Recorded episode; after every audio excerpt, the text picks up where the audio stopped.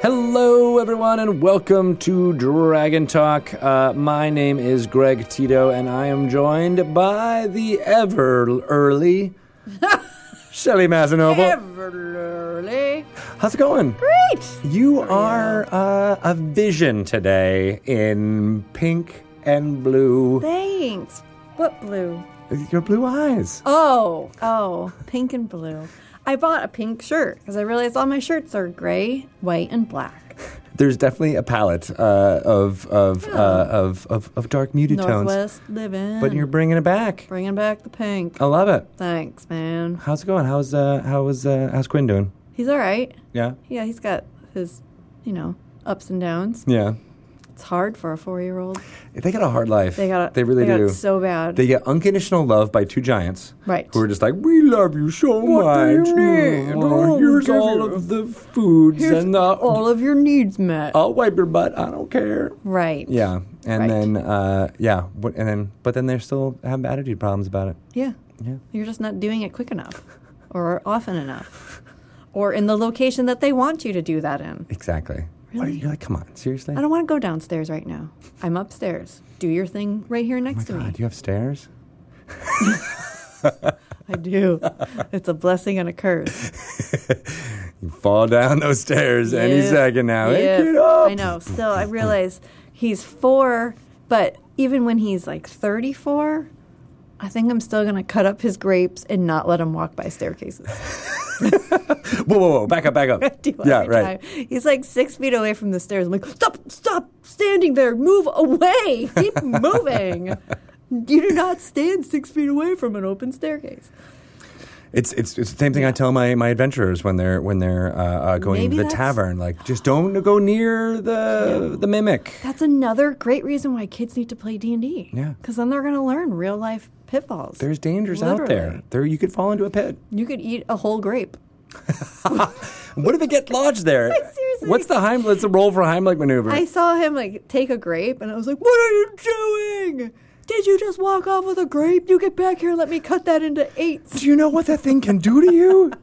it can destroy your life. Did you take the infant CPR class when you guys were pregnant? Anyone?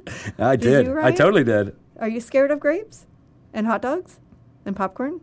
Oh, Well, we have an exciting uh, uh, uh, interview as well as segments uh, today that we want to get to. Uh, Yeah. Before we get to some news, we're going to talk to uh, Xalavier Nelson Jr. What a name. I know, right? how do you pronounce it? I had to pronounce it like six times. Xalavier? Xalavier, Xalavier. Nelson Jr.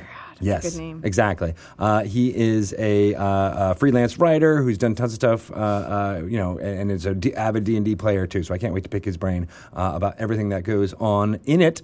Uh, and then as well, like I like to do with uh, uh, Matt Sernett and Chris Perkins, I'm their brain. picking their brains. Like a little orangutan. Today we're talking about the. Uh, let's just say we'll talk about the Raven Queen uh, in today's Are you- podcast. is- do you know that for a fact? I know that for a fact. I'm going to add it right to the, spread, the spreadsheet, so I know exactly that's If the segment we're going to go to. If not, Ryan can just cut it out. It's pretty. He's, he's, he's he knows what to do. He loves that. It's one of his favorite he things. He loves to have to cut and paste things. Um, but uh, before we get to that segment and the interview and how to cut grapes into eighths, uh, that's a, a new segment we're doing. Basically, it's just juice when I'm done with it. Uh, we have, we have some news. What, what's going on in uh, Dungeons and Dragons world and or uh, Avalon Hill world? Uh, anything fun that you you want to shout out about real quick? Zombies Are a thing. are a thing. Yeah. In Axis and allies and zombies. Oh right, that's coming out. Yeah. Yeah, next this Every year. time I say that, though, I'm like, oh, have we announced that? you always get scared. I'm Yes. always scared. Kind of like the grape thing. I'll just Yeah. always be scared. Well, that's a fun game. Uh, uh, people can check it out. The zombies are an individual, uh, uncontrolled faction, uh, Try and they as will you might. mess you up. Are they going to help you? Are they going to hurt you? Every strategy you thought you had about Axis and allies is no longer. window. No longer. Yep. Yeah. So for people who are always just bad at it, like me, this is a great game. Perfect way to get- fine. like, we're all starting from Blame it on the zombies. Blame it on the Zombies. Uh, that's really cool. Uh, there's also uh, Betrayal, Oh my God, Legacy coming down the pipe. Freaking thing ever. Yeah. I keep being like a fly on the wall in all of your meetings about that. And I'm like, tell me more. Oh my god! Tell like, me more. I'm actually was thinking this morning, like I'm gonna really miss not talking to Rob every day. We gotta maybe he'll start hosting the podcast with us. he might have to because he's just a very interesting, smart, crazy genius. Yeah. And it's now like the that the game design part is wrapping up, and it's just like kind of this weird like. Oh, We've been doing this for like I'm gonna oh, miss you. for like a year and a half. I'm gonna miss him coming to the office too, and oh, just like he's he's got a couple more trips. okay, phew, I know. good, Yeah, because he is good people. we need Makes to good make games. him want to work with us. That's a good point. So So we'll give him. We know he uh, loves the D lots and of the D. donuts and some hugs and hugs some and D and D swag. because he loves he loves D and D. Yeah. So I think that's that's our end. All right, we'll keep it going. We'll keep it going. Uh, on Dungeons and Dragons, we've got Mordenkainen's Tome of Foes uh, coming May 29th, uh, and uh, that is uh, where it's going to be available everywhere. But May 18th is the hobby release with uh, a new cover by, designed by Vance Kelly. Uh, so you can get it only in game stores. They're only printing a certain number of those, so get them while you can. I will. And uh, we heard even from Xanathar's Guide to Everything that some game stores didn't order enough of this special cover. Know so it's too late. make sure it's in your local game store. Pre-order uh, it now. Or, or yeah, exactly. Let them know that you, that you're going to buy it there.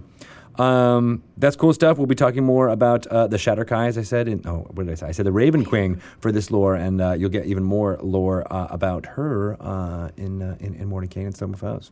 So that's even more exciting. I'm excited. Um, did you know that we got nominated for Best Podcast? Oh, who told you that? I think you did. Hey! Did you guys know that? I just told him on the on the mic. Isn't that a a really cool thing? So thank you uh, to I, I don't even know how it works. Do they do they have a, a panel of judges that nominates that? I think it's fans. or is it fans? Well, thank you, fans, for Board everyone Geek. on making it happen. Golden Geek Award nominees right here. Exactly. Uh, so we're just humbled to be nominated. Uh, we're totally not going to win Uh, because uh, there's so many other big big names in there. But it feels really nice to be uh, part of that. I Yeah. No, I'm, I'm pretty sure uh, Griffin, uh, who we've had on the podcast before, but Griffin McElroy from the Adventure Zone. Oh, I'm pretty I'm- sure that's I'm a slam dunk for for, him. I'm so, voting. That's a, it's mean, amazing. yeah. Good, cool thing. But we're Um, in the company of Exactly. Right. Yeah. It's mostly because of uh, of, of you and. Uh, Well, I actually thought it was more like and Chris. Matt and Chris and Jeremy and you and Ryan. I'm like the lowest. It's mostly Ryan actually. Let's just throw, throw it out the, there. in the Twitch chat. Oh, Ryan. Uh, Ryan said it's because of him. But we really appreciate it. It is. I mean, he makes us sound like we know what we're talking about, which is That's a no hard feat. Not easy to do. Uh, I need Ryan in real life. They were. We were also nominated for a couple of awards. Uh, uh, the Dungeons and Dragons team was nominated Yeah. for uh, uh, best supplement uh, for both Tales from the Yawning Portal and Xanathar's Guide to Everything, as well as best artwork and presentation uh, for Xanathar's Guide to Everything, which I think is a pretty cool. Uh, Yeah. uh, category uh, for us I to be think in. so, too. thank you, fans, uh, for for writing us in or voting us in or whatever you did there. That was amazing. Yes. Uh, we appreciate it.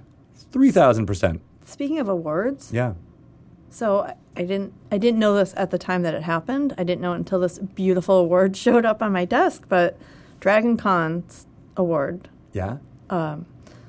Widow's Walk, the, One. the oh expansion no way. for Betrayal at House on the Hill, won um, the best science fiction fantasy board game award Wow. at Dragon Con. That's amazing. I know. Congratulations. Thank you. Yeah. It's, it's a beautiful award. It's like blown glass. It's I did see. Yeah, it is uh, up It's there on the list of uh, of gorgeous awards. Yeah. out there It's for real sure. nice. It's real nice. So we're Yeah. racking up the awards. Just throwing it I mean, out there. we're gonna have to get tuxes and evening gowns Can we do a black carpet? A black carpet. for D and D. It might be a That black might be, carpet. yeah, right. Yeah. So that that'll be the chance where you can wear all your black, gray, and, and Yes. muted uh, uh, clothing. That'll Yes. be perfect.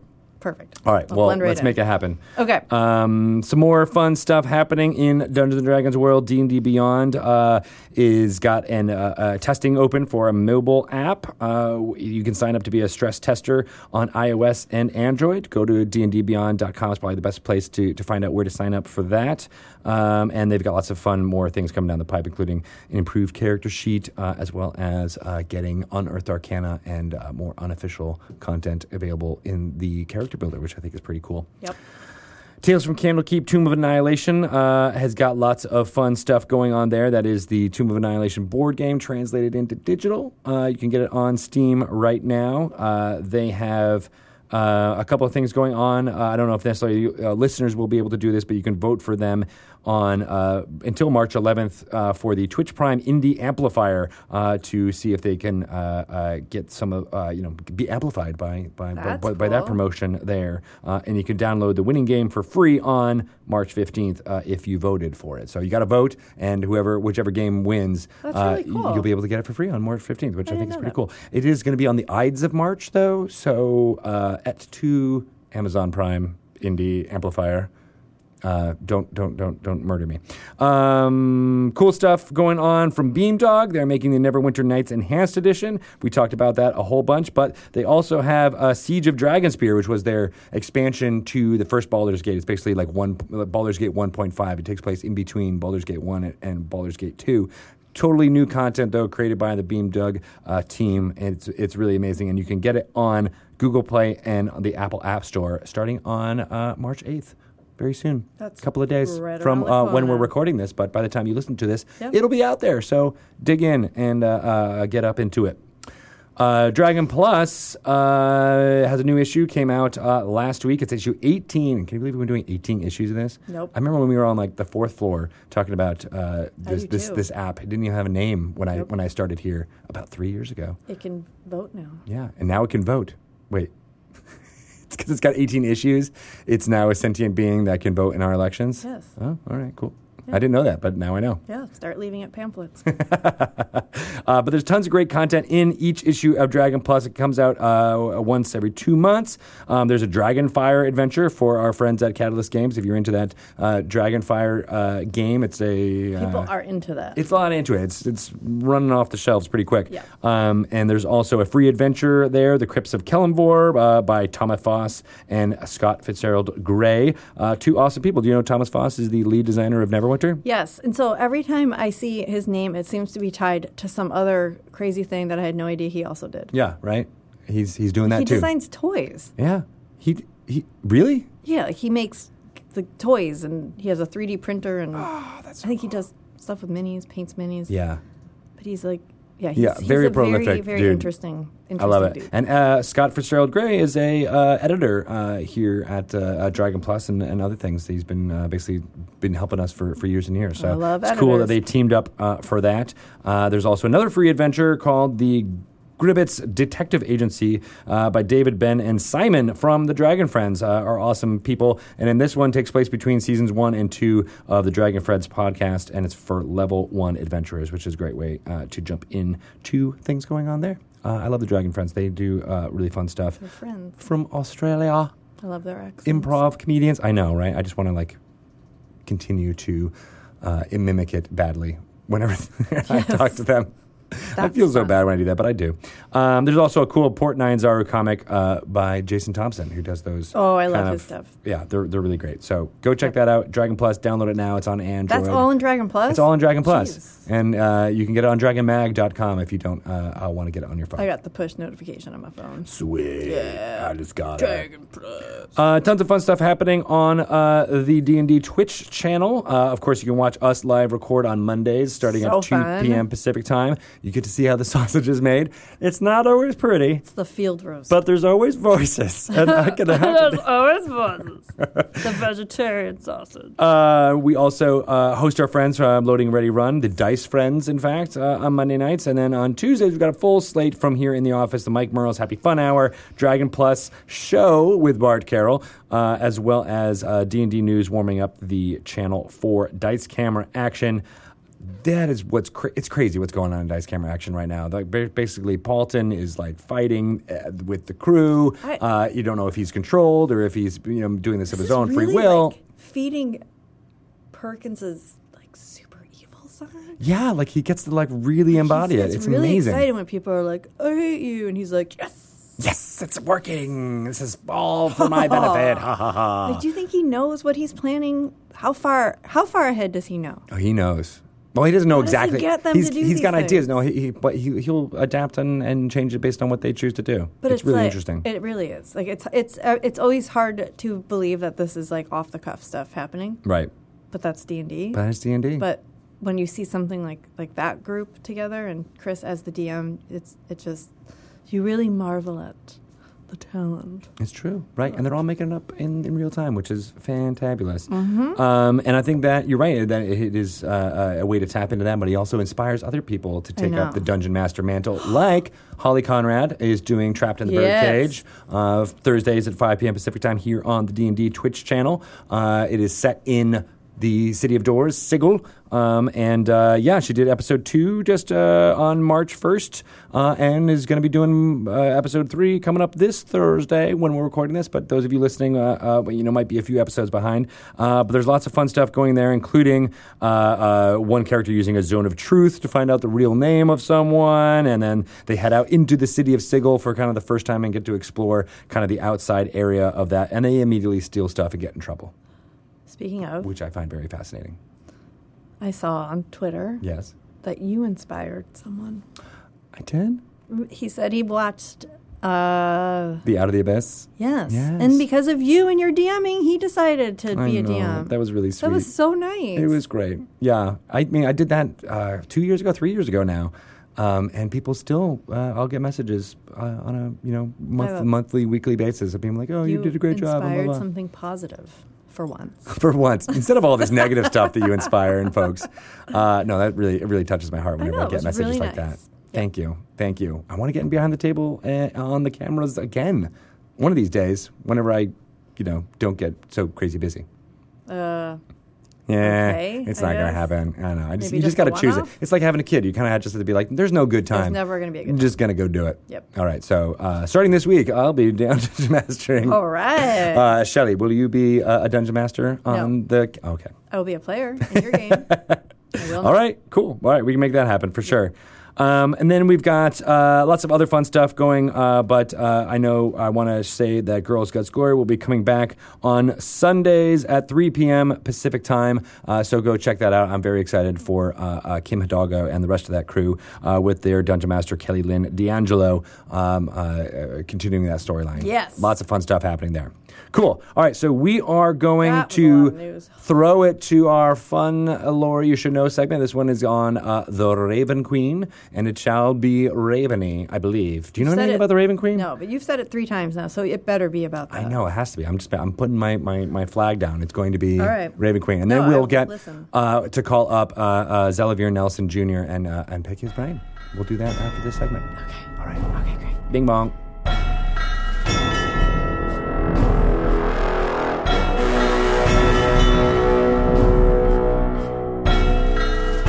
Welcome to another segment of Lore You Should Know. I am Greg Tito, and I'm joined by these amazing lore masters, Mr. Matt Sernett. Howdy. And Chris Perkins. Greetings. And today on this segment, where we talk about little bits of Dungeons and Dragons lore for use in your campaign or just for your fun knowledge, uh, today we're going to talk about the Raven Queen and where she was conceived and, and thought of uh, here in this building, and, and then where she has gone from there. So, She was conceived in Graceland. Really? Strangely enough, yes. in the actual No, house, She was conceived in a meeting room in WotC called Graceland. right? Which was So- then called House on the Hill. So she was born in the house of the king. this Raven Queen. Now I want to know that you guys like took a road trip to Memphis, Tennessee, and were like, uh, "Let's just do some Let's make a brainstorm." god. Yeah. She was also partially conceived over email. Yep. So So, in the aether, she Yeah. was also uh, uh, made up. Uh, right. So uh, she is a she is a product of fourth edition that has survived uh, thereafter.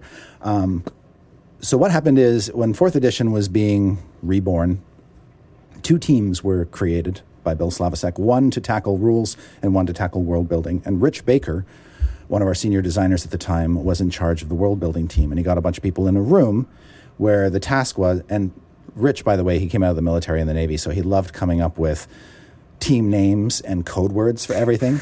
so, like, we were Team Ramjet or Scram, Team. Scramjet. Scramjet. Scramjet. I keep thinking of Ramjet, Exploding Rocket, whatever, because Rich had a knack for weirdly phallic names. All right, so Scramjet it is. Uh, Scramjet, right. I don't know why I thought Ramjet. But, um, this is. I, Getting I into your psyche on these segments has been my I- favorite thing ever. I have to say, um, first of all, I, I don't mean to make fun of Rich Baker. Rich Baker is a phenomenal designer and a hell of a nice person. Um, uh, but it, he does have a thing with names. Like he's he's the guy who would come to the table with a character named Jizz Hornswallow or uh, Service Longstaff, and be sort of sheepishly quiet as everyone around the table was laughing. Like he didn't really understand what was going on. It was so much, so funny. He's he's he's just got, sort of got a blind spot for some of these weird names. Um, anyway, Scramjet. Yes, we were all in a room coming up with a pantheon of deities uh, to basically serve as the default fourth edition pantheon. Like if you didn't have a pantheon of deities for your world, use this, and then the points of light setting, which was sort of the default, the Nerath setting. Uh, for Right, fourth edition for would also use yeah. by way of example this. Incidentally, a little side note about Nentir Vale. Originally, it was Rich wrote that uh, for the Forgotten Realms. Like he carved out a section of the Forgotten Realms, Oh. and that was going to be what the setting was before the decision was made not to use the Forgotten Realms as the default fourth edition setting. Oh, interesting. So he basically, rather than rewrite everything, he took that material, which I believe was based in the realm of Heartsvale, and then renamed everything on the map to genericize it. Oh. Uh, interesting. and So- so what adventure was it that that used an FR map as for the it was the the one with the hobgoblins and so on. Which one was that? Oh, um, num, num, num. Red Hand uh, of- Red Hand of Doom. Red Hand of Doom. Yes. That's that's a sort of generic adventure that's also set in the Forgotten Realms that Rich did. But, Yeah. yeah. but then got moved over, right? Okay. Yeah, then got genericized. Okay. Uh, so, so- so this was the goal was to in everybody in this Yes. team to create this pantheon, Create this and it pulled from various It pulled- sources. yeah, so we had Asmodeus as the god of tyranny, and we had Bahamut as the god of justice, and we had Ioun as the god of knowledge. Uh, before that, she was just a stone. Not entirely true, but whatever. No, right, I know. she was known for being a, basically a collection of floating stones that circled your head. yeah, very overpowered. Uh, and then when uh, it came to find out, when it came to identify who was going to be the god of death, this figure called the Raven Queen emerged. And I don't remember if we gave her a name or whatever. I think James may have, James So- Wyatt may have been the first person to propose the name. So what happened? Because I tracked I tracked down James this morning and asked him about this. Oh, cool. And so the way that it worked out was that um, the Raven Queen had uh, a number of different names beforehand, um, and I'm not going to say them because they might be her secret real name, which we never revealed. Ah, But- this is lore we should know, Matt. but there were three other names that we had before the Raven Queen. And at some point, while people were, were in a meeting um, writing just names of, of gods on the board, uh, Chris Perkins wrote Raven uh, uh, as one of the options. And James said that, you know, he didn't really like Raven alone as a name, but if we called it Raven Queen as a sort of appellation, and then like maybe people are afraid to, to say the name. And so there was another meeting, I think, with, I, I think James said it was Chris and Stacy and uh, I don't know if it's Bill Slavicsek or Ed Stark, but um, the that group then decided like that's it. It's the Raven Queen, and you know people are afraid of saying or or don't know you know her real name. Yeah, she whom shall not be named, but it Right. became instead. she whose short- name is forgotten, she whose Yeah. name is guarded. Yeah, that's really interesting. Uh, and I like that too because it does immediately have mystery. You don't know what it's all. You know, uh, so many of these names are hard to pronounce. People don't really understand it, but like this was immediately evocative. Yeah, and you know she was um, designed as sort of the the goddess of death, but then she kind of got um, winter and fate uh, sort of attached to that as well. Um, because a, a, a lot of what the fourth edition sort of pantheon was doing was kind of taking all these thousands and thousands of gods that have been done for D and D over the ages and trying to be like, no, no, let's just clean it up. We'll make it, you know, a few things that Super people remember yeah. and so on. And so uh, some of them, like Ioun and Melora, and a couple of other ones that were new, uh, you know, didn't really, I don't think, catch on as much as the Raven Queen because the Raven Queen has a cool name, and and you know is as you know does interesting stuff, and you know who is this this interesting you know mysterious. Uh, neutral god of death and Yeah. winter and all this kind of thing. So It, how much was pulled from Wee Jas, uh, the, the the goddess of death, and, and Greyhawk? Was that Very little. very little? Really? Yeah. Yeah. I, I don't even think it came up in conversation. Interesting. I think there was there was discussion at some point early on of like can we use Wee Jas uh, or not, but then it was basically no because Wee Jas doesn't do all these other things that we want this character to do. Got it. So Yeah. All right. So then, what uh, what what is the conception of the Raven Queen uh, from from Fourth, and then yeah, we'll talk more about how it might relate to uh, uh, Mordenkainen's Tome Foes. So I don't remember the occasion that led us to actually sit down and brainstorm what she looked like, but ultimately I know design wise we settled on a beautiful sort of alabaster skinned raven haired woman with big feathered black wings. Um, that's kind of low hanging fruit to some extent. Yeah, she's a Raven Queen. Right. She looks like yeah, a Raven but, Queen. You know, for for all, any misgivings we may have had about her appearance, she sure spawned a lot of uh, fan art. Mm. Um, so Um, th- there was relatively little written about her in uh, early on, and then um, there was this idea that she had uh, some sort of palace in the Shadowfell, um, and it was called Letherna. Um, it was this black ice palace um, in sort of this icy mountainous region.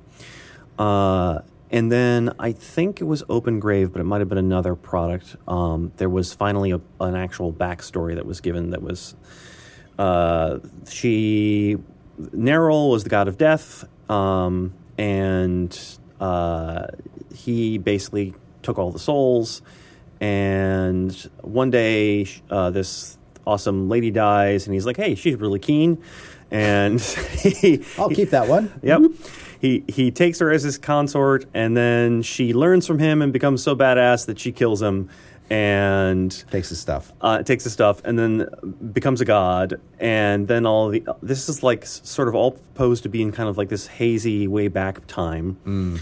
Um, and all the other gods are like, "Hey, wait a minute, that's that's unusual." Did you see what she did? You just can't do that. you can't just kill gods. uh, and uh, and so like I, I I forget whether she decided to leave the astral or she just was like, fine, I'm taking my ball and going home and went. but she goes to the Shadowfell basically because all in, in the fourth edition cosmology, basically all the other deities are on the astral plane, which is a, sort of attached and has these mini realms of other planes within it. Uh, and so she's the only sort of god that's kind of on the outside. Um, Well, other than Asmodeus, I guess. Yeah. and so, like, She's got the domains of, of, of, of death, so she deals with souls and Right, anyone who yes, passes yeah, into yeah. the afterlife. And also, she's a she's a champion against uh, undeath, and the Shadowfell Oh. is often full of undead creatures. So she kind of went down there to kind of get that under control Why is Yeah. she against undeath? because it's a perversion. Um, you're basically imbuing evil souls in the bodies of dead flesh when those souls should be allowed to continue on to whatever hellish afterlife they're destined for. yeah. And because she's neutral, she's all about the balance. Right. Yeah. And at some point, she kills some, or gets the power of some deity of winter. I th- might have been Khala. I might, that might, might be wrong. Uh, and then she also um, Did she do the same thing? Like kill, interferes. kill her and take her portfolio, essentially? She interferes somehow with like the the fight between Lolth and um, Corellon, and then gets Fate from Lolth, and that's the fourth edition version of um, of hers. That's how she got sort Yeah. of Death, Winter, and Fate. Yeah. Now, some now uh, a fragment of that survives in the current incarnation of the Raven Queen Oh, okay. because, uh, as you'll learn when you uh, pick up Mordenkainen's, the idea that there, we we posit the idea that she was long ago an elf queen who saw an opportunity to try to unite the elves after the fracture of good elves and dark elves.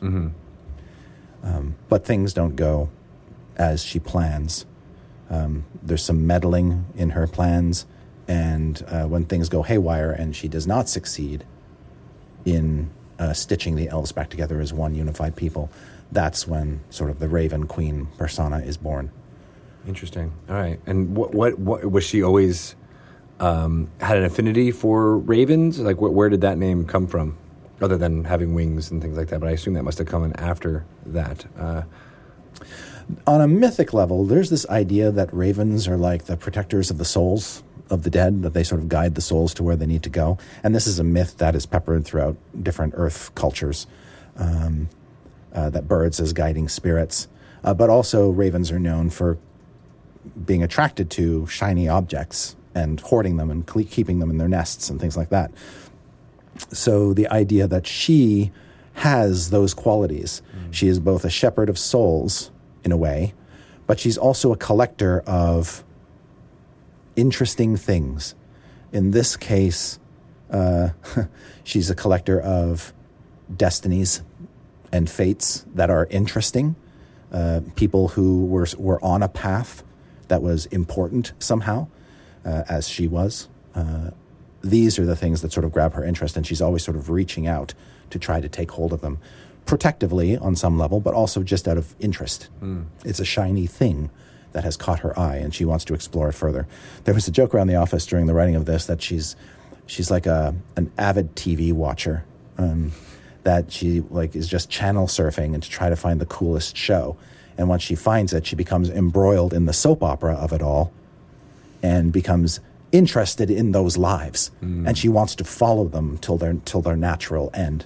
And so she uses agents to spy on these interesting characters out in the multiverse to keep her uh, abreast of all the information uh, that they have. They, you know, have to communicate with her through various means and send her thing reports and things like that.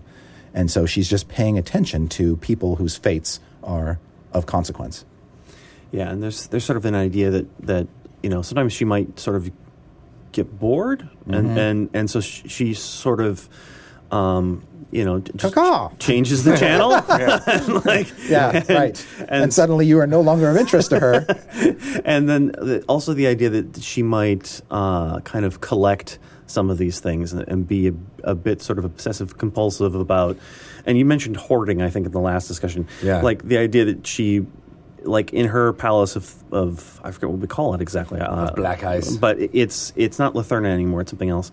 But like that's a place where you would find uh, memories and dreams and people and so on that she's collected over time Oh, that she was interested in. Yes. But then she's just kind of lost interest, and they're still there, just kind of trapped in Yeah. this sort of. And some of them might be yours. cycle. Like she may have stolen a memory of your grandfather when you were a child. Mm. And you may encounter that memory of your grandfather if you are in her domain or in her palace specifically. Do you mean in, a, in, a, in an image, or would it be Yeah. like that? He, that he, he would actually be embodied in, in, in her palace. Yes. Yeah. Yeah.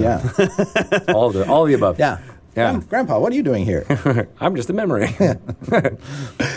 I'm just a figment of your imagination. yeah. Uh, but that's it. okay. I like that, and that I, there's I, there's no catalog or you know rhyme or reason to all of these memories or things in there. So th- Yeah. that'd be a, a fascinating place Yeah. to explore. Yep, yep, yep. Um, now, in, in Dice Camera Action, because I introduced Shatterkind in my campaign recently, I also introduced the Raven Queen recently. Um, Raven Queen also figured prominently in Critical Role. Yes. Matt Mercer had a character, uh, one of the party members, who was a champion of the Raven Queen, and so as that character became, as that character's story started to come into focus, the Raven Queen became more and more of a fixture in that campaign. In my campaign, uh, she's she's sort of pushing a character down a path that he is meant to go, um, and that's really the extent of her involvement. She doesn't take credit for it, and she doesn't necessarily know how it's going to play out. She's watching TV like all the other Waffle Fan viewers out there, waiting to see what Paultin does with the toys that he's been given. Um, but but she has certainly sort of put his destiny first and foremost in the Waffle Crew's mind, and now she's interested to see whether it's going to resolve as she thinks it might. Like any good TV viewer, she's got her thoughts about how it all might end. but Yeah. She's going to let it play out the way it should. What's interesting about this to me is that you know usually when you when you have a neutral goddess or god, uh, Yeah. it's very much. And I mentioned balance, you know, before. That's why she doesn't like undeath. But like, this seems very not like balance. Like she is like, I just want to play with Yeah. things. Yeah, Uh, might be unhinged actually. Yes. Yeah. We talked about the idea that she she may have lost a few um, memories and thoughts of her own in her transformation, and and the way she's portrayed in the Dice Camera Action game, she's not even human like. I mean, she's like a walking bird's nest. She's just like this mass of twigs in a vaguely crone like shape, not the attractive seductress that we've seen in previous editions. And she is definitely mentally unhinged. She can't she can't finish a sentence pretty much. Um, and often she can't speak at all because she's forgotten the words. She uses them so infrequently. Um, and so uh, she is a bit of a basket case. yeah. And, and obviously dangerous because, hey, she's a god. Yeah. And I think one of the things um, that comes across too is that um, the I, I think Mike Mearls might have mentioned this in one of his interviews recently with uh, D and D Beyond, but um, you know the the way that people view the gods and you know what's truth and so on it differs but from world to world. So you know in in some world out there, the world of Nerath or whatever, you know what uh, Nerull's dead. And the Raven Queens are, are, are goddess of death and fate and winter, and that's the, that's the thing. And you know, you go over to Greyhawk, and Nerull, Nerull's not, not. What do you know? Who's this Raven Queen person, Yeah. right? Yeah.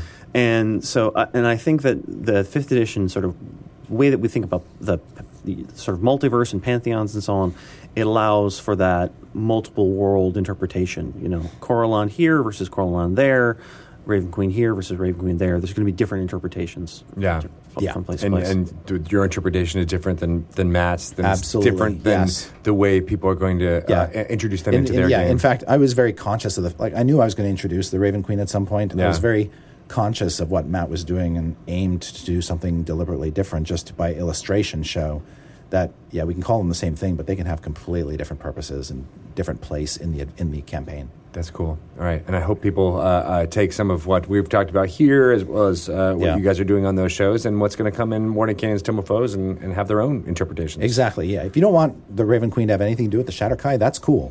There's plenty of else going on with her. Yeah. Uh, that you can play with. Uh, she's just such an interesting concept. Never mind the specifics. Just the very concept of her is fascinating to a lot of people.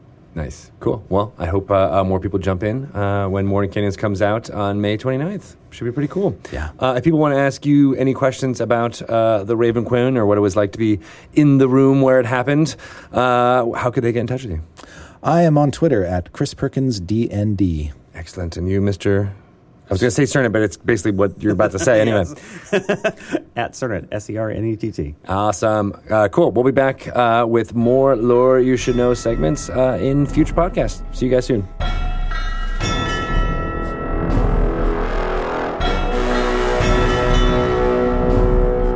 Wasn't that a good segment Yes. on the Raven Queen? Yes. You know, I was well, wasn't going to say this, but you do uh, bear a striking resemblance to how she is described: alabaster skin and uh, uh, uh, dark hair. Raveny. You're raveny. Yeah. Yeah. What do you I- think that means? Do you think you are uh, uh, cool. like a goddess of death? Yes. Would you ever cosplay as the Raven Queen? I have to see what she wears. Well, you can make her choose whatever you want to wear. I don't know. Yeah, that's that's that, that's a hard maybe. Yeah. Okay. Yeah. All I don't know. Well, li- after listening to that Lori should segment, I'm pretty sure you you, want- you want to jump in yeah. because she's cool. I okay. She's a watcher of television. She basically What? collect, she collects things and wants to. She's uh, a watcher of television. Yeah, that's that's how uh, uh, uh, Chris and Matt described her. That, like that she uh, likes to, she gets obsessed with with things and stories and wants to know more about That's them. me. And uh, yeah, that's, Did you say? Wow, that sounds like Shelly. No, but in my head, I'm like, oh, I'm going to say that to Shelly when she's on Oh the mic again. Oh my again. God. Yeah, I know, right? Pretty cool. That's really cool. All right. Does she have a large pimple on her chin? Yes. Yeah, always. And then when she expels it, uh, that's when bad That's things happen. she. That, that's her weapon. Oh, I didn't. Okay, I was going to say like that was Oh. like the, the harbinger of doom, but like okay, yeah, no, that could be like her like one d six Look at of. this thing. I can't. I didn't even see it until you've talked about it. It's it's a, it's like another chin on my chin. Some people have third chins for different reasons, and Right. now yours is, is I mostly have- because you're is- a teenager. me- you know, what I'll say it makes me feel young. you're very young. Yeah. You're very Like, young. people are look at that and they're like, "Oh, she can't be a day over 19." but I am. just one day, just yeah. one day over nineteen. yeah. Um, I'm trying to think of a good transition to call up. I uh, don't uh, think we should use that as a transition. So I won't, but I'll just No. say like now it is the time. I we're we're, we're going to call up Xalavier Nelson Jr. right about now. Hey. My favorite Oh, song. hello. Oh, Hello. hello. How's it going, Xalavier? It is uh, around twelve thirty-one here in Italy, so I'm You're in simultaneously Italy? very tired. Oh, and no. Extremely excited. And now I'm feeling even better that I we, there was a half hour after I said Uh, So we were going to call you. Tell you that we're always late, did we? I kind of did. Okay, good. Well, I- I've done a few things like this myself before, and it, it, it never goes on time. Um, It never I love the ceiling where you are right now. It's Yeah, it's kind of nice. Where? Why are you in Italy? Uh, that's where my family is, so that, so that's where I am right now. I'm so jealous. Why didn't we just go to him? to I know we should have just gone to Italy so that we could record this live. next time. I totally would have brought you. You could sit on the ceiling. I could sit down here, and we could just have a chat. Yep. like the little spider that I am. Oh, you're a spider now. Now I am. All right, good. Yep. Uh, Anyway. So uh, yeah, tell us a little bit about uh, yourself uh, for our listeners, so uh, people can can can get a little bit uh, in, into the mind of. Uh, Z- I'm going to say it wrong again. Now we can't say it right because we're so paranoid about saying it Xalavier wrong. Nelson Jr. That was actually perfect. I Nice. was like, Xalavier. yeah, it was a critical hit, just right when you needed it. Where's the D20? Yeah. That was a six. Oh. All right. Uh, so yeah, go ahead.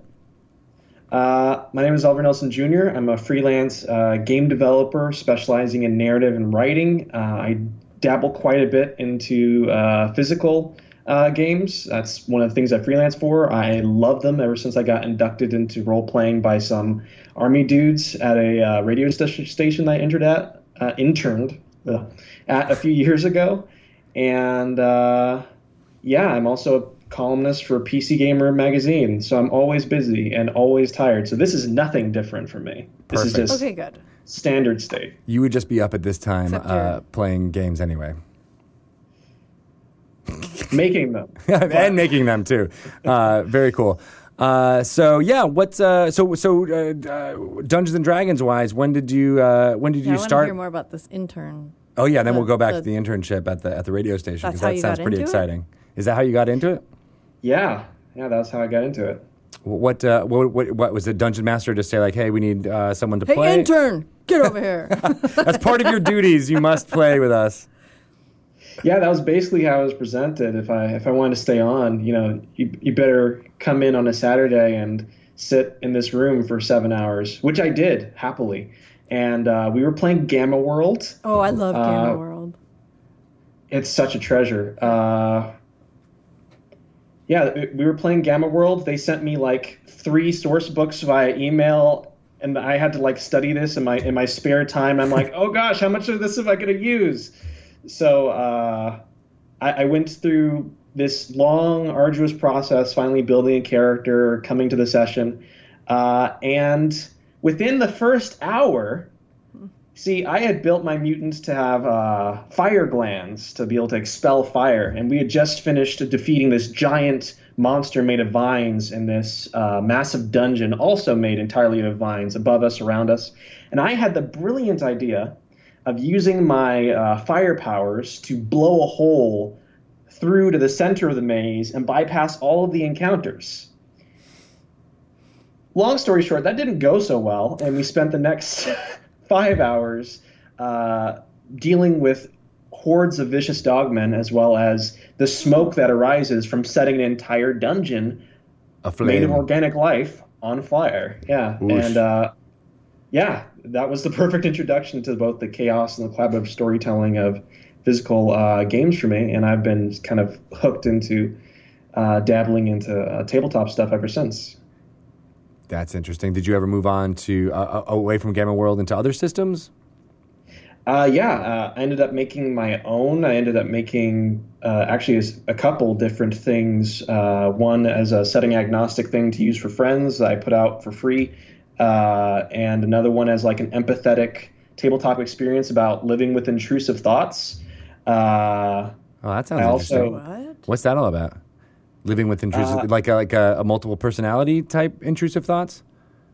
Uh, It's it's just like the, the scary idea of sometimes like when you just have a thought like someone cuts in front of you in traffic and you're just like God I hate that guy I hope he crashes and you're like oh gosh that's a terrible thing to think.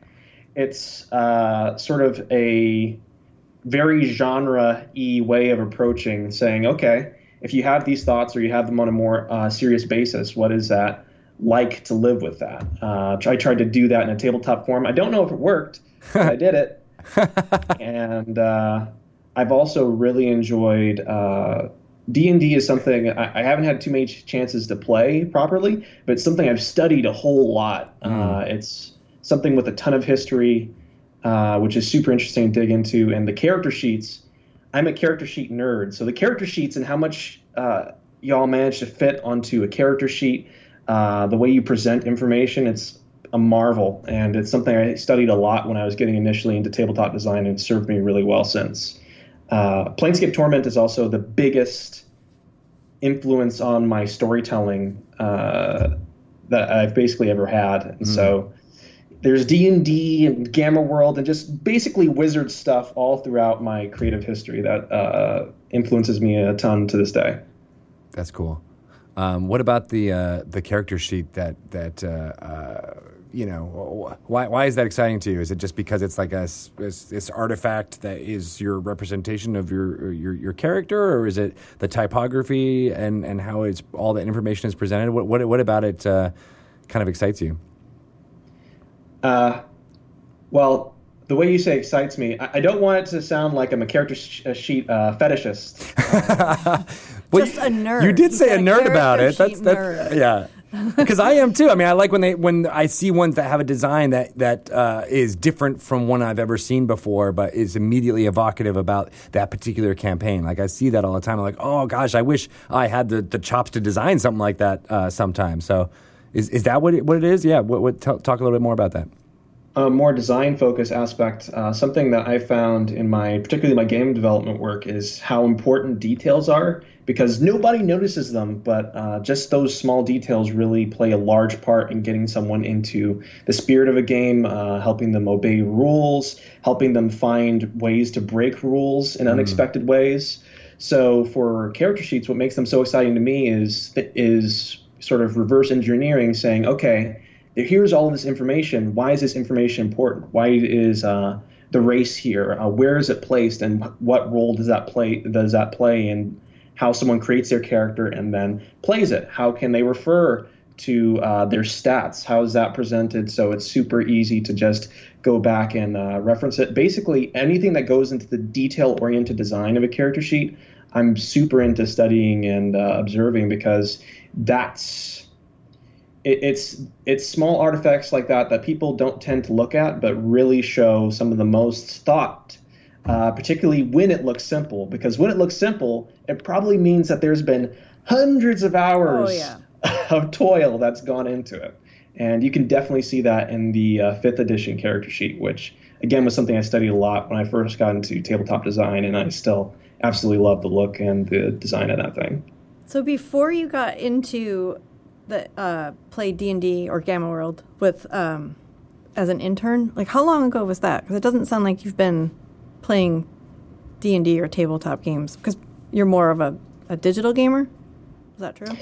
Uh, I started with digital games when I was younger, uh, but yeah, tabletop was a much is a very recent development for me. And as soon as I got into it, though, I was like, oh, so this is what they've been talking about all this time. Yeah, because like it sounds like because I was looking at your credits and I was looking at your blog and like you've done a lot with tabletop, which I'm so I'm surprised I guess that like you've done so much so quickly. How do you do this? Are you cloned? uh,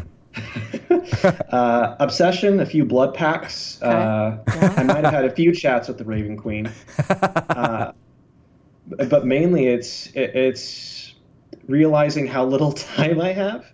Uh, I'm I'm a younger dude, and life is going to advance really quickly. And there's going to be a time in my life where I'm going to be cutting grapes into eighths, and that's going to be my sole joyful focus. it will happen. If you take that infant CPR class, it will happen to you too. I promise. So I wanted to Way, get way, to call back to the intro, though. That's good stuff. Uh, yeah, so you Yeah, s- yeah, strike while back. the iron is hot. Is that what you're saying? Like, you know, while you have time, make it happen. I like that. Absolutely. Um, so uh, yeah, no, I, and going back to what you were saying about the character sheet, like it's one of those things when people talk about the uh, like film scores or, or something like that. They're like you don't notice the details of okay, that's a violin playing or blah blah, blah but you know it because it evokes a certain amount of uh, uh, uh, emotion in you when you're when you're watching a film or something like that. And I feel like character sheets are one of those things uh, for tabletop role playing games where you don't necessarily realize that like oh having the initiative on top or having these skills in a, in a, in a place that they're easily associated next to the stats. Like you don't really realize those details when you're playing, but like if it's off or it feels wrong, you will notice it then. Yeah, when I was designing my system uh, ellipses and looking at uh, how can I make something that's more accessible that me and my friends can get uh, playing really quickly and not have to deal with a bunch of rules, Uh, all of the numbers, how you fill in your character sheet and identify what skills you have, uh, it- they're all ellipses, these little ovals, and you fill them in with a crayon. And I did that because coloring is fun. Yeah. And it's Yeah. just little weird things like that. It's like, okay, you want to evoke a final feeling for someone. What are the steps to uh, do that? And sometimes the uh, change can be very simple. Sometimes it's very difficult. But either way, that's where uh, a lot of the magic of creation really is. Is in the details. Yeah, I'm curious about this. Um, the ellipses is that the the RPG that you developed to get people into role playing games really quickly? Or Yeah. so, t- can you tell us more about that? Yeah, I thought it was dot dot dot. Oh, you're thinking of something else. I was thinking of a different ellipse. Yeah, it's. I made a game called Screw You Bear Dad uh, once upon a Best time. title ever. yeah, I love that way. title. It's been running through Uh, my uh, head all day. And I've since learned that I really should continue to make games with weird titles like that because as soon as you say, "Oh, it's my ellipses role playing thing," you type in ellipses into Google, and you just see a bunch of dots. There's dots everywhere. Uh, I designed ellipses after playing Gamma World and being terrified when they sent me all the source books I had to study. I really enjoyed studying those source books. So I was like, okay, there has to be something, uh, some sort of way I can do this more quickly, especially if I want to run a lot of one offs with friends with how much time I'm spending Yeah. obsessively developing things. So um, I stripped it back to uh, health, uh, your level, your skills, some backstory. I, I, I basically uh, put identified the elements that I really wanted to advance with the system. I put that in there, and the big advancement I think it does is this thing called the log. As I said, Planescape Torment was a huge influence for me. And what I really took away from it was, oh gosh, uh, when I do something, I don't just get rewarded XP points for it, but a physical effect can happen on my character that can carry through that adventure. So I made this log where, based on certain things that you do or certain things that happen in your world, uh, you can add the event, and your DM can say, okay, in the future, you know, uh, since you gazed into the abyss and it gazed back and you ended up having a loving relationship and three kids, uh, sometimes you can summon those kids into this plane of existence. That's the effect. Boom. Um, That's neat. Yeah. I haven't had that personal experience, but now I really want to make that. now I want to. How do I summon kids? How do you summon them out? Yeah, that's They're that's playing. with grapes. Like, go ahead, get out of here. Eat a full grape. Have a full grape. It's your life. it's in your hands now. That's interesting. So that it becomes less about uh, the you know the memories or the stories that you tell of what happened at the table, but like those things actually have an effect on the game and the mechanics of, of, what's happening. Like that's that's really interesting. Yeah, uh, you, you combine that with the filling in the the dots that do exist in the system, and uh, I've run a, quite a few uh, campaigns with that thing, and I think the most memorable one I did in the in the time where I really figured out that it worked. Aside from some of the messages that people sent me uh, with like their character sheets and stuff saying I played role playing for the first time and it worked. I was like, I get really hi- happy about that, but I think when I really figured out that this system had something special is when I ran a session for my parents. Oh, Um, good litmus test. Me and my uh, my family, we were on a vacation. Uh, we had those moments of vacation that you never expect. We, those moments of downtime in a vacation that you never expect, but always happen, where there's nothing going on. And there's really nothing to do. Uh, you never really imagine that when you book the vacation, but it happens. And I was like, hey, I made this thing, and I brought some dice. Uh, so I, I set up a few one shots for them, and long story short, within three hours, my parents had murdered each other and my sister several times over. Uh, It's not how I thought that statement was No. going to go. and I learned a lot about my family and uh, about DMing for a couple of really rogue presences uh, that day, as well as just, hey, this this works well enough for my parents to really bond over mutual uh, Destruction of. destruction. Yeah, Yeah. that's a good way of terming. It. Are they gamers? Do they play any games, or is this their first time playing a role playing game? first time playing a physical role playing game ever. I, I, I uh, set up a. They set up their characters within ten minutes, and they were off to the races. Whether or not that's a good thing, based off of What happened? later enabled, Yeah. I can't say. But Well, yeah. they picked it up quickly. It is true though. Like you learn a lot about people like your parents if you play role playing games with them. Like Yeah. I th- I learned that my mom is super violent. Hmm. She just wanted to go around killing things. Right, and I guess that was true of of, of Xalavier's uh, uh, parents too. Like they're Yeah. like, sure, why not? My dad wants to talk. Let's talk about it first. That's what my mom just All right. took him out. So she's like Joe Manganiello. Got it. Yeah, careful. Kill first. Kill uh, first, ask good to know. later. I tried to do this something very similar, so I'm glad that you, it worked out better for you. I had, we were we had downtime on vacation. I brought some dice just to be on Oh. on the safe side. Like, oh yeah, if we want to get into it. Uh, well, my kids are four and six, so I was trying to like, oh, let's. I don't want to make a big thing of it, but like, let's just go ahead and. Oh, you guys want to play right now? All right, cool, let's play.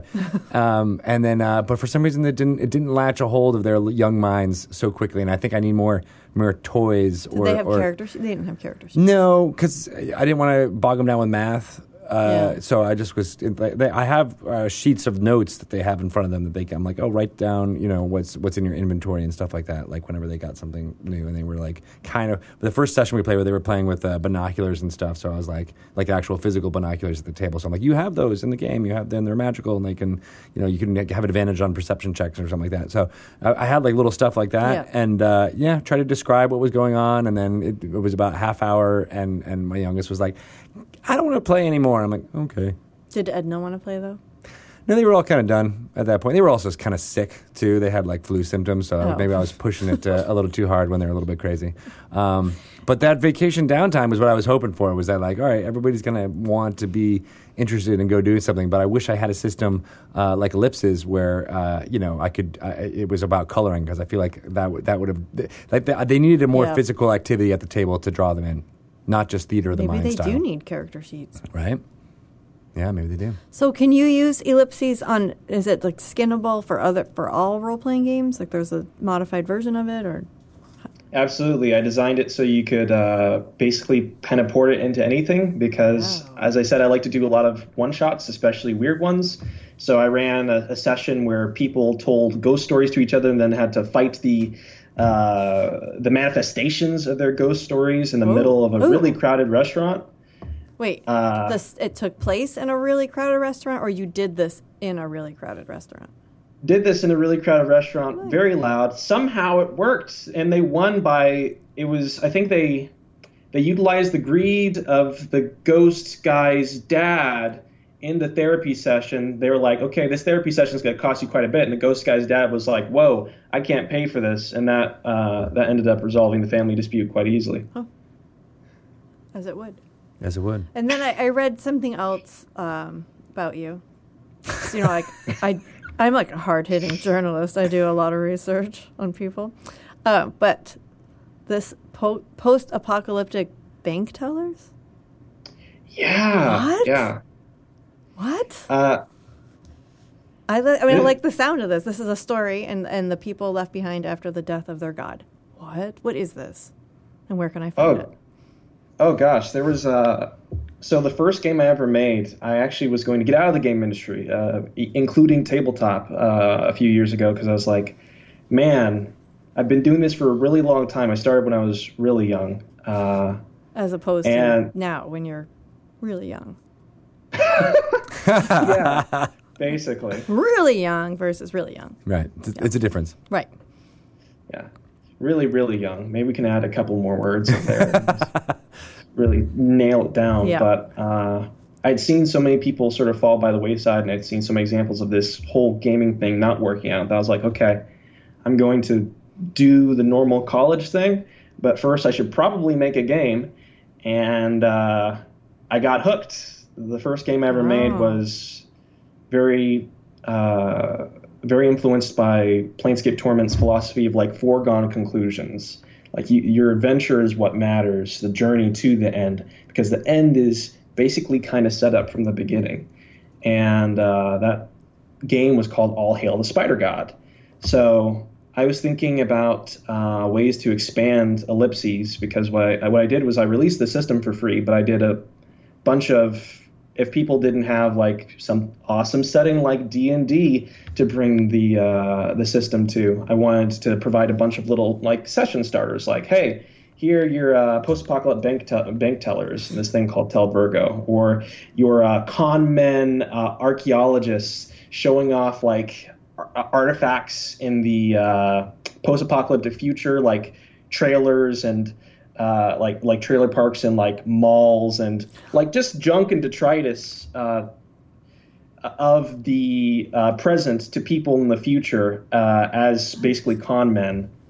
Uh, I wanted to provide sort of those sort of little scenario starters, and when I was thinking of ways to expand it, because I kind of did it in a rolling model, like every month I'd add some stuff for a while. I thought, okay, can I have another adventure where uh, this following on from the events of All Hail the Spider God, someone could play a, a role playing session, and I found uh, I found a way, and that's in the session in the scenario now. It's uh, the last worshippers of the Spider God. After the Spider God dies, they step out into the wider world, and it's like the world moved on without him. Their their credit cards don't work anymore. Uh, bureaucracy has sort of taken hold, and they essentially don't have identity. So they kind of have to figure out who they're going to become and what they're going to do. It's a very unbreakable Kimmy Schmidt scenario now that I think about it. Yeah. But it's weird. That's really cool. Yeah, I like all that. I mean, that's you know the the the the way to get the, the the setting across, and then here's here's adventures and stories and things that you can. Uh, uh, play around with, I think, is a, is a really good model. I mean, it's almost like Fifth Edition does that exact same thing uh, with like, oh yeah, here's a system you can play it for for you know for download our basic rules for free on our website, but it's the the adventures and the uh, and the content that'd be the, the the thing that you end up coming back for again and again. So it seems like a similar system uh, uh, to, to what you devised there. Uh, I plead the fifth. Uh, that makes perfect sense. Um, yeah, it does, doesn't it? It does make sense. It does make sense. I know. Shelley's good because she uh, uh, she actually writes up questions, I cut and pasted. cut and pasted questions. Yeah. it's, which is good stuff. Uh, but yeah, let's talk a little bit about because I was a game journalist uh, before I started doing this stuff. So uh, Oh, awesome. uh, I, I I know a little bit about the the PC gamer uh, crew. But yeah, talk a little bit about what your, what your column is over there. Uh, so when I first started making games and I started to, to really dig into the people I've uh, gotten to know more as in the enthusiast press, I began uh, began to be amazed by how many, as I said, uh, focusing on the detail, how many little things are super hard to to get across in the game. I was amazed that oh. 60 FPS games that people demand, that means that an entire, within one second, uh, in those 16 frame, you have like point however many seconds to, uh, I think it's point 16 seconds to compute all of the data and all of the changing factors in the game before the next frame uh, uploads uh, for a 60 FPS game to work. And that blew my mind because I was just like, oh, 60 FPS, that's good. And I thought nothing more of what really went into it. So I pitched. Uh, so one of the uh, lead editors at PC Gamer had put out a call for really unique pitches, and I pitched a column or a series called "Making Games is Effing Hard," about the little things that people don't notice but are really hard and really complex and show the beauty of digital game development.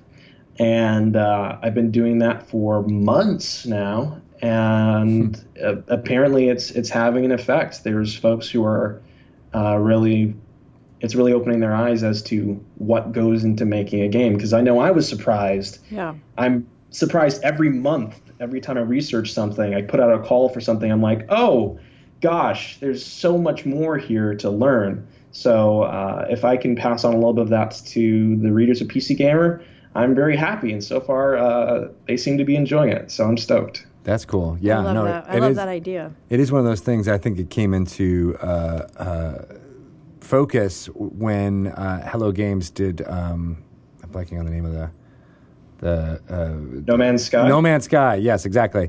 Uh, where there were so many comments from from gamers, it was like, "Oh, you just put multiplayer in; it'll take a week to develop that. That's no problem. It's so easy. Why don't you do that?" And so many game journalists were like, "Whoa, whoa, whoa, whoa! Like maybe we don't get this across on a daily basis, but that's it. Will it would take more than a week." To code the back end to create a multiplayer segment uh, uh, from a single player game, and right. So I think there was this. There's a lot of misconceptions in the audience uh, that you know because it's so easy to just download a game and start playing it. That, that yeah, many people just don't realize there's so much technical know-how uh, and skill that's necessary in order to to do what you're saying of like rendering you know 60 frames per second like that's insane you know like and and it changes based on your inputs and or the, you know if it is a multiplayer game the inputs on millions of people who are playing that game at the exact same time it's kind of mind-boggling to realize because it works so well but when it doesn't work well, it it goes back to what we were talking about the uh, the details. Like if one thing doesn't work well, people will be like, "Whoa, whoa, whoa!" whoa. It's, and they have millions of you know things to apply. But it's it, it, kudos to you for coming up with an idea of being like, "Hey, here's teachable moments of like this is what it is actually doing on, on you know making this menu screen or something like that." Right? Like that's hard to do. Yep. Yeah, I, um, I reg- every month I end up with like over five thousand words of material, Oh and I gotta cut that down to like nine hundred and fifty. Ooh, man, I'm so sorry. You should write a No, book it's- with that extra, the excess material. That's a good idea. You should do that. Yeah, Start. That's just one more thing for you to. Just one more work thing. You got, you got time. you get another project. Um, College can wait. Yeah, put it up on uh, put on, uh, you know Amazon or something like that for uh, for a, a book. For I, I would buy it. I would too. Two sales right there. I'm already working uh, on a book, so I, I could. I guess it couldn't hurt to add another one. It's Why just not? words. No, but sorry, we cut you off. You were saying every day you're trying to get down from five thousand words to, to, to nine fifty, and it's hard to do, right? Even that. Oh, it's it's not so much hard, uh, even though it is, but it's it's it's remarkable how much doesn't make in, and, and how much I end up learning on, on my end about this stuff. I feel like I'm like, again, like the Raven Queen, I'm viewing all of these secrets and all this material, and I just have to like distill uh, distill it down to this little bit that I get to show to people, and even that bit, uh, making that bit as good as possible, and really showing. Uh, really show giving the developers their due uh, is something that really motivates me. And so the fact that people dig it as well Yeah. is something that uh, inspires me even more. So I used to write a column about The Bachelor, and um, I, I would end up with like five, six thousand words after a two-hour episode, and I had to cut it down to five hundred. So I totally feel your pain. Oh my it was gosh! the hardest yeah. thing. It was the hardest thing I ever had to do. I mean, all that That that, was just fun. gold. That was like forty-five hundred words of just gold that just nobody ever saw. I bet that So was more totally- You should entertaining write a book. than the Right. show itself. Yes. Um, but anyway, more about your column. So, topic wise, do you choose a developer that you want to talk to, or is there just certain aspects of a game that you think, hey, it might be cool to learn how this gets made, or do you target certain games? How do you come up with what you want to? Because, like, there's a lot that you can mine for in a, how to make a digital game. hopefully, hopefully I'll come back like three years later and I'll still be. Yeah. well, the more this. complex games get, the more you'll have to talk about. So, this is yeah. it's constantly evolving. Uh, I usually start with some sort of topic like, huh, I wonder how in game cameras work. Yeah. And I thought that would just be one easy piece. Like, okay, here's how in game cameras work. And I ended up with two and a third one on the way. Oh my gosh. Uh, wow. Now I want to know how do in-game cameras work? so many different Read the ways. column. Read the And column to find out. As a result of things I've learned, I will never make an isometric game. Just never. Not going to do it. Yeah, so I was going to ask does this affect you in your future game design? Like are you is are you going too far behind the curtain that it's now it's like, "Oh, I there's I don't want to know how I don't want I don't want to do this." Or does it inspire you to want to keep creating? the more the, the more I make things and the more I talk to people to people about how they make things, uh, the more I realize how much unplumbed ma- territory there is. Yeah, um, that's cool. Uh, e- despite all of the amazing things uh, uh, I discover looking into things like, okay, how do cameras work, or uh, how do what what was one of the first big ones? Um, how how do text how are talk, text boxes made? Uh, seeing the variety of approaches that come to that. On one hand, it's like a little bit disheartening because it's like everybody's reinventing the wheel and. Uh, the amount of work that goes into that to providing a slightly, even a slightly different experience, uh, the exponential amount of work uh, that goes into that is often uh, missed or ignored.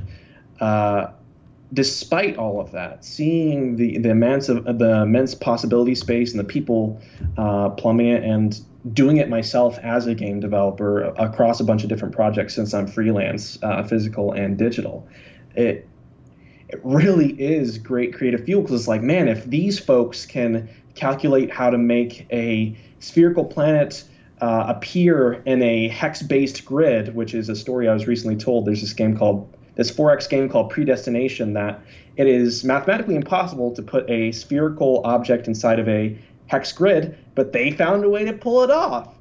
And Hmm. finding things like that just energizes me to come up with more clever ways to not just make things, but to cheat. Because the cheating is, again, uh, I talk about details, but really the cheating, uh, the the bending the rules and the reality and the things behind the scenes to make something appear a certain way, to make people feel a certain way, that end goal is what's so cool. So learning about how that end goal is reached through all of these different ways just gets me excited to find more ways to do it myself and uh, makes me want to again appreciate and spread the message of holy crap all of the amazing space there's still left to explore and Yeah. not just uh, digital games but physical games as well Yeah. Um, yeah, I'm curious as to why you say you don't want to make an isometric game since Planescape Torment was an isometric game. What, what, what, what, why were you, I mean, uh, A, you could talk about more about what makes uh, Torment really cool because, you know, I jumped into it with the, uh, with the Beamdog uh, Enhanced Edition uh, uh, recently and I, and I, and I dig it on a, on a, kind of a visceral writerly level as well. But then, yeah, why, why, what's, what's specifically challenging about isometric games that you wouldn't want to jump into? Uh, as far as isometric cameras, very briefly, uh, aside from what I talked about in the column, uh, isometric cameras basically they have all of the uh, all of the perspective issues of 3D and so, even more depending on whether or not you can move that camera. So if you move behind a building or uh, you can't quite see where an enemy is, but they can see you. There's all of these uh, little problems that have to be worked out. So you have the uh, seeming simplicity of 2D combined with all of the complexity of 3D interfaces. That means that you have to find a lot of uh, really weird ways to build things to make them appear simple. And that's the case for any types of game, but isometric more than anything. It's like, oh, it's just a 2D thing. You're walking along the ground. No, there's so much more that goes into it that, like, when I consider all of the design problems that come from an isometric game, I'm like, yeah, personally, I'm not going to go there. But I enjoy telling the stories of uh, folks who do. Like uh, the developers who made Brigador were very open with their time, telling me, like, okay, yeah, uh, these are the problems we encountered making an isometric game in the modern era. And, but here's how we also solved it, them to provide a particular unique game experience Right. to hit that awesome end goal. Uh, as for Planescape Torment, yeah, aside from the idea that the things that the actions that you do, you can carry them with you throughout the adventure.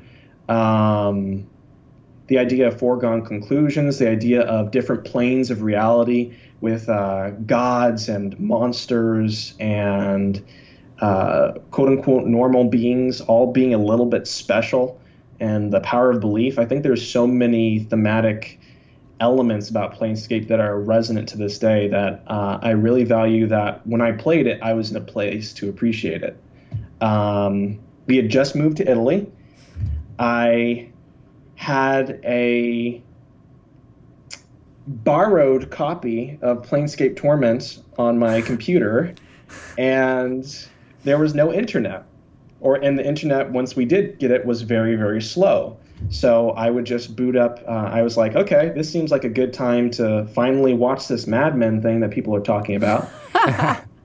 and it would take hours for a single uh, episode of Mad Men to load. And as I got further into Planescape Torment, not being able to access my Steam library or anything, I actually noticed myself pausing or even, even straight up uh, destroying hours of buffering by closing the window and just going back to Torment because I was so engrossed in that world. Oh. And and that's when I realized that yeah, uh, Torment was something very special that I'd probably carry with me uh, for the rest of my life. And thus far, it seems to uh, have had that effect.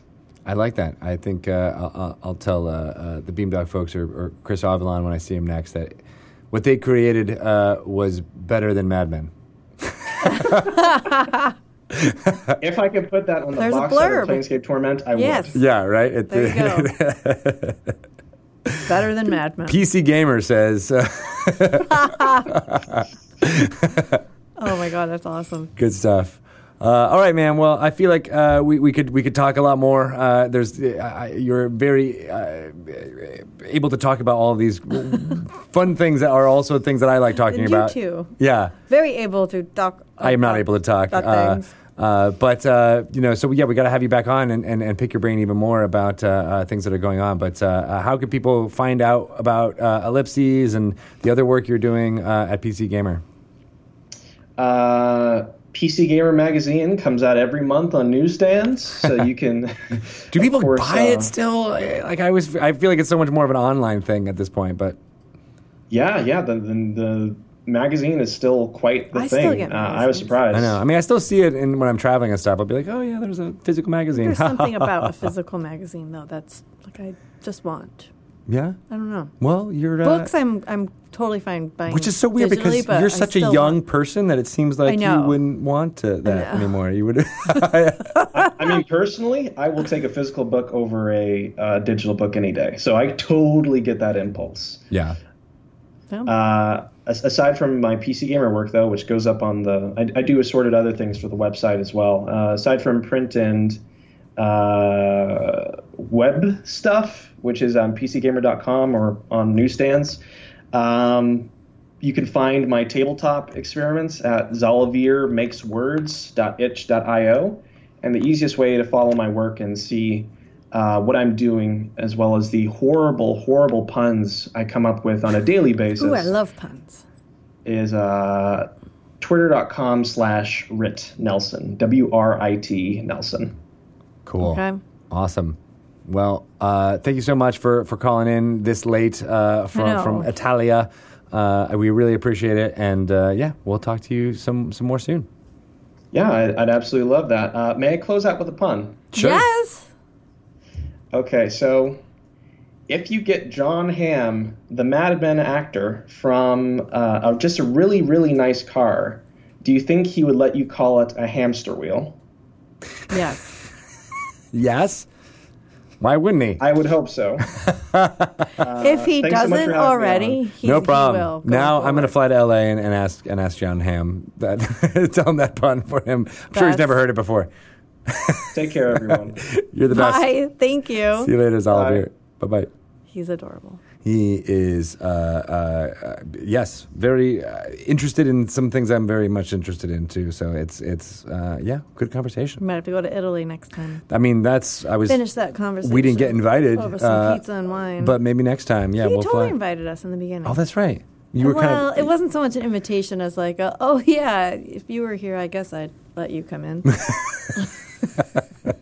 which sounds like a hearty uh, welcome. All I need, You're like that's. doors open. We're like vampires. All I gotta do is at least kind of Oh, slyly, yeah. maybe be passively aggressive. Hello, uh, Nelson family. we are now here for you. We shall be playing the D and the D together. I hear you're evil people. I hear so you murdered each other. We're On gonna a have an evil vacation. evil campaign in Italy. Let's make it happen. Let's do it. Very cool stuff. What's uh what's going on with you? Do you want to sign off with anything super fun, uh, or just tell me your Twitter handle? My Twitter handle is Shelly Moo. What about Avalon Hill Games 2? Avalon Hill two, number two. oh, there's not a games 2, It's just Avalon Hill It's too. Avalon Hill two. It's the second Avalon Hill. The first Avalon Hill was cool. Was pre me, and now it's me. and now it's just you. Me, I'm number two. Who does number two work for? No one. Uh, no one, not at all. Yeah. Uh, you can find out about uh, the this here D and D game at DungeonsandDragons.com. Uh, check it out on DragonMag.com, or you can download Dragon Plus onto your Android or Apple or any other kind of device you want. Um, when you can, and uh, find out all about what's going on in Dungeons and Dragons world. D and D Uh, is always with you with the Dragon Plus app that's true. because Yeah. doesn't it It does. aggregate all the content? Yeah, all of yeah. So, it like, really if you. Like- if you follow us on Twitter or or are uh, a friend of ours, like us on the Facebooks, uh, you can follow that all on the the Dragon Plus app. You're right. All of Yeah. those posts uh, and things we do talking about all in one place. this here show here. Even you can all do it through uh, through that app. So that's a good point. Awesome. Uh, I'm uh, at Greg Tito. You can follow me there on the Twitters Yep. uh, or on Instagram at Greg underscore Tito. The underscore. Um, and uh, yeah, and then of course follow uh, Dungeons and Dragons as I said at uh, Wizards underscore DND, uh, or like us on the Facebooks, or we're also on the Instagram. Uh, I think on Wizards underscore DND uh, on Instagram. So lots of fun stuff happening all around the social Love it. Twitterverse. Make it happen. Uh, I think it's time for us uh, to get out of here. So we're gonna. Uh, Oh no! the rocks are falling.